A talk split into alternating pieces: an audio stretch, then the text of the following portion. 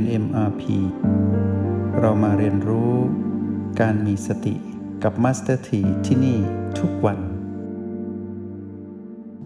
วันนี้พวกเราสามารถปฏิวัตินะปฏิวัติคือเปลี่ยนแปลงตนเองจากเดิม ได้ไม่น้อยเลยทีเดียว โดยเฉพาะผู้ที่เรียนสม่ำเสมอ โดยเฉพาะพวกเราที่ตื่นเช้า มาเรียนรู้ด้วยกันในห้องเรียนห้องนี้มาสถีเชื่อว่าพวกเรานั้น ได้รู้เท่าทันพีพีมากขึ้น ทีนี้เราจะใช้วิธีพลิกสถานการณ์นะ เราจำสูตรนี้ได้นะ สูตรนี้ต้องอยู่กับเราตลอดไป เรียกว่าสูตรการผสมสูตรรหัสแห่งสติ ต้องเป็นสูตรที่ต้องใช้อยู่ตลอดเวลา เตือนตนอยู่เสมอว่า O บวก B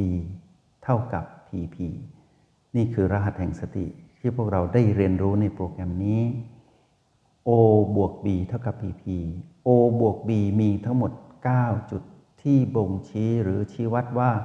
เรานั้นอยู่กับปัจจุบันได้จริง ๆ อยู่กับตนเองด้วยนะ อยู่กับตนเอง ทั้งๆทที่ O และ B นี้ก็จะอยู่ในกฎธรรมชาติ 3 ประการเหมือนกัน แต่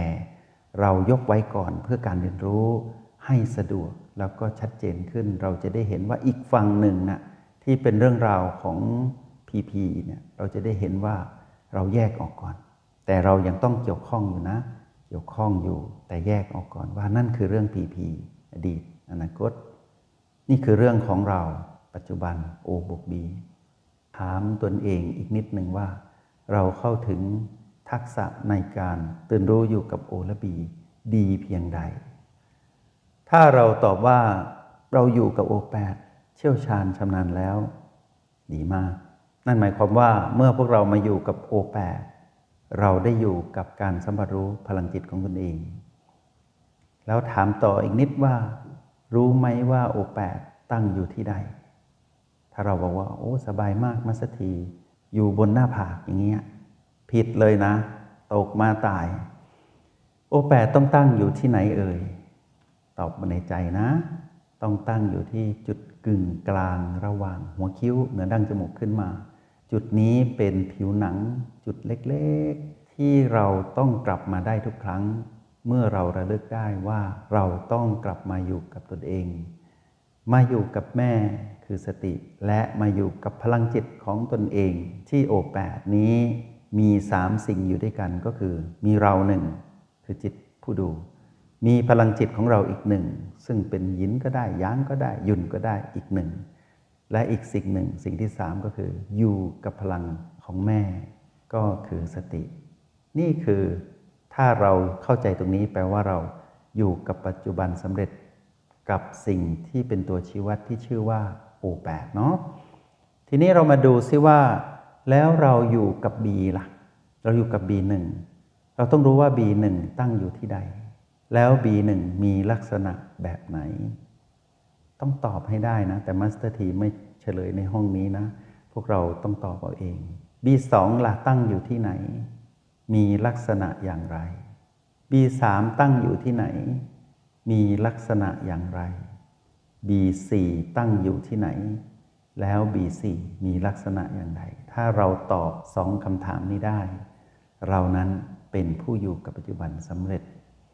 เมื่อเรามาสัมผัส B1 B2 B3 B4 ในที่ที่เขาตั้งอยู่ B เนี่ยต้องเรียกว่าเขานะ เพราะว่าเขาเป็นสัญญาณชีพของกายที่เราเรียกว่า ลมหายใจ ซึ่งเป็นสัญญาณชีพกันมีชีวิตอยู่ของกาย เราอาศัยเขาในยามที่เราสัมผัสเขา เพื่อทำให้เรานั้น ตื่นรู้แล้วก็อยู่กับเขาสำเร็จ เพราะว่าณจุดที่เราตื่นรู้ จุดที่เราสัมผัสลักษณะของเขานั้นทำให้เราอยู่กับปัจจุบันได้จริง ๆ แล้วประตูละ่ะตั้งอยู่ที่ไหนมีลักษณะอย่างไร แล้วอะไรที่ผ่านประตู ถ้าเราตอบตรงนี้ได้ แล้วเราเข้าถึงสิ่งที่เราตอบนี้ด้วยการสัมผัสได้จริง ๆ เราประสบความสำเร็จในการอยู่กับตัวชี้วัดที่ชื่อว่าประตูแล้ว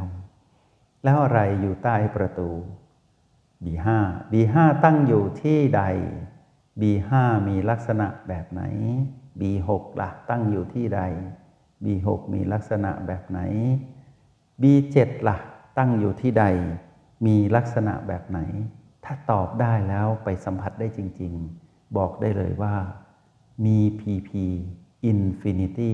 จะมายืนอยู่ตรงหน้าเราปรากฏอยู่ตรงหน้าเราอีกสักกี่ PP เราก็สามารถ ทวงสมดุลการใช้ชีวิตนี้ได้สำเร็จเราจะพบกับคำว่า O บวก B เท่ากับ PP จริง ๆ เท่ากับนี้คือสมดุลคือเราไม่ไหลไปอยู่กับ PP และเราจะกลับมาอยู่กับ O และ B แล้วเมื่อเราต้องเกี่ยวข้องกับ PP เราก็ไปได้ เราไปเกี่ยวข้องกับ PP อยู่นะ เราต้องพูดอยู่กับ PP เราต้องมีปฏิสัมพันธ์อยู่กับ PP เราต้องดำรงชีวิตอยู่กับ PP แต่เราจะไม่ไปเป็นเจ้าของ PP และเราจะไม่ไปเป็น PP นั้น เพราะเราจะรีบกลับมาอยู่กับโอและบีนี่คือชีวิตที่สมดุล ชีวิตที่สมดุลนี้มาชดเชยกับชีวิตที่ไม่สมบูรณ์ ชีวิตเกิดการเกิดมาเป็นคนนั้นไม่มีอะไรสมบูรณ์ แล้วก็ไม่มีสิ่งใดหรือสรรพสิ่งหรือผู้คนใด ๆ ที่เป็นพีพีเนี่ยมีความสมบูรณ์ได้เลย เพราะจะต้องถูกความเปลี่ยนแปลง เบียดเบียนให้ขาดตกบกพร่อง บางทีก็เกิน บางทีก็ขาดอยู่อย่างเนี้ยตลอดเวลา เมื่อไม่สมบูรณ์เรื่องอะไร เราจะไปเป็นเจ้าของสิ่งที่ไม่สมบูรณ์ ทีนี้เรามาสร้างสมดุลเอาชีวิตที่สมดุลก็คือชีวิตที่รู้ทันว่า เราควรจะอยู่อย่างไร ในการดำรงชีวิตให้ถูกต้องตามคลองครองธรรมของการเกิดมาเป็นมนุษย์ที่ได้พบ พระพุทธธรรมที่ชื่อว่าสติแบบที่เรากำลังเรียนรู้อยู่ ที่นี้ในบทบาทหน้าที่ของพวกเราที่จะได้พบกับความจริง ในการอยู่กับสรรพสิ่ง ในการอยู่กับสรรพสัตว์และในการอยู่กับผู้คนแบบไม่หนีความจริง เราจะได้ประโยชน์กับสิ่งที่เรียกว่า ภูมิปัญญารู้แจ้ง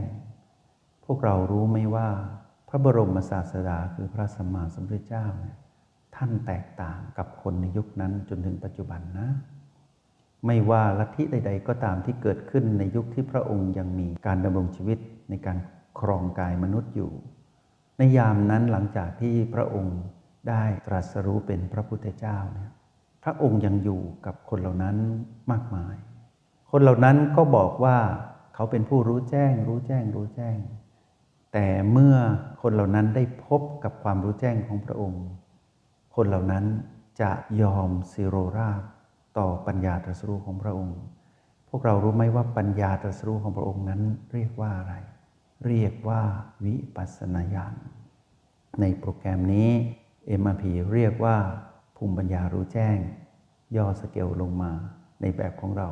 แล้วสะสม ภูมิปัญญารู้แจ้งหรือวิปัสสนาญาณนนี้ผ่านอะไร ผ่านการเห็นการเกิดดับ และการเห็นความดับของผีผีเยอะๆ เพราะผีผีมีเยอะเท่าไหร่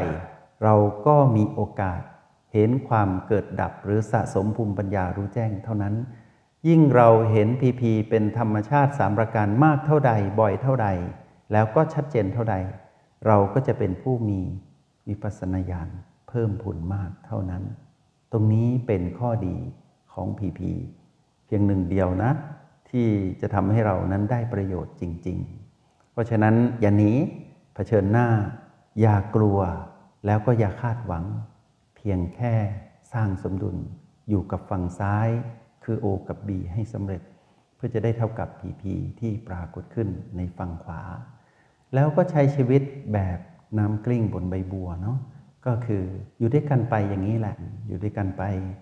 แล้วก็เรียนรู้กันไป แต่ไม่ไปเป็นซึ่งกันและกัน และไม่ไปเป็นเจ้าของซึ่งกันและกัน ต่างคนต่างอยู่แต่อยู่ด้วยกัน แบบมีความผูกพันแต่ไม่ได้เป็นเจ้าของดีไหมเพราะฉะนั้นพวกเราที่ยังต้องดำรงชีวิตมีครอบครัว ครอบครัวนี้ต้องพูดถึงสิ่งแรกก่อนก็คือผู้คน อยู่สองคน ก็มีสองพีพีอยู่ด้วยกันที่เป็นคนต่างคนต่างเป็นพีพีซึ่งกันและกัน เรียนมาแล้วนะ บ้านหนึ่งหลังบ้านหลังนี้เป็นสรรพสิ่งที่มีห้องหับต่างๆ ก็ต้องอยู่ไปบ้านหลังเล็กหลังใหญ่ มีอนาบริเวณเป็นพื้นที่เขตบ้าน สิ่งนี้ก็เรียกว่าเราต้องอยู่กับพีพีที่ชื่อว่าบ้าน